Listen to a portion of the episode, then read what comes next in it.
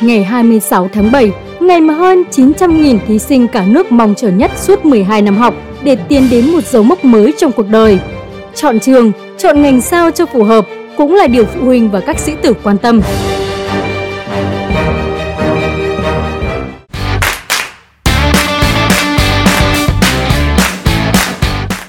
Biết điểm rồi, chọn trường gì?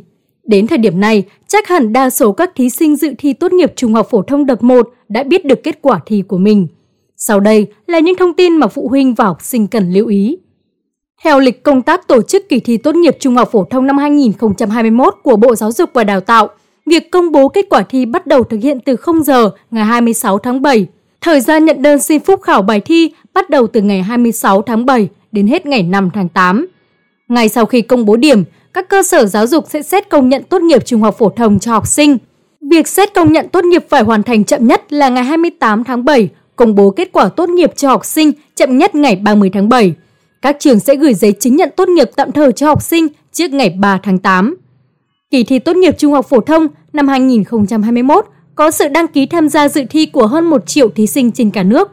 Do ảnh hưởng của dịch COVID-19, Bộ Giáo dục và Đào tạo đã tổ chức kỳ thi thành hai đợt. Đợt 1 đã diễn ra trong các ngày 7 và 8 tháng 7. Đợt 2 sẽ diễn ra vào các ngày 6 và 7 tháng 8 tới đây.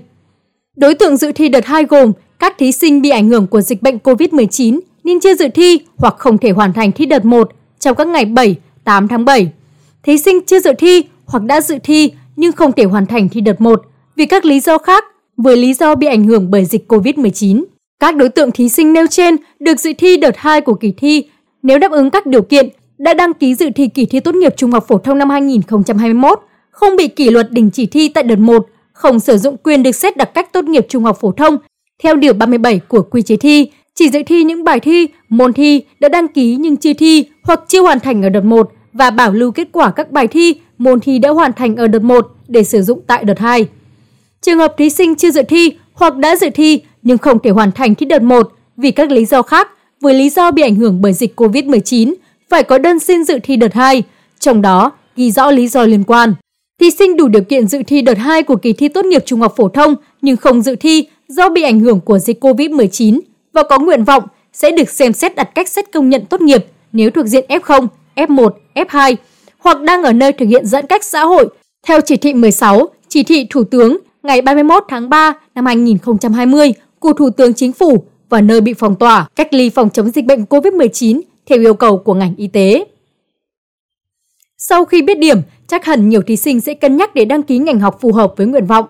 Trước đó, theo thống kê của Vụ Giáo dục Đại học, Bộ Giáo dục và Đào tạo về nguyện vọng của 15 trên tổng số 24 nhóm ngành tuyển sinh năm 2021, nhóm ngành kinh doanh và quản lý có số lượng nguyện vọng nhiều nhất trên 1,25 triệu nguyện vọng, chiếm đến 32,77% trong tổng số trên 3,8 triệu nguyện vọng.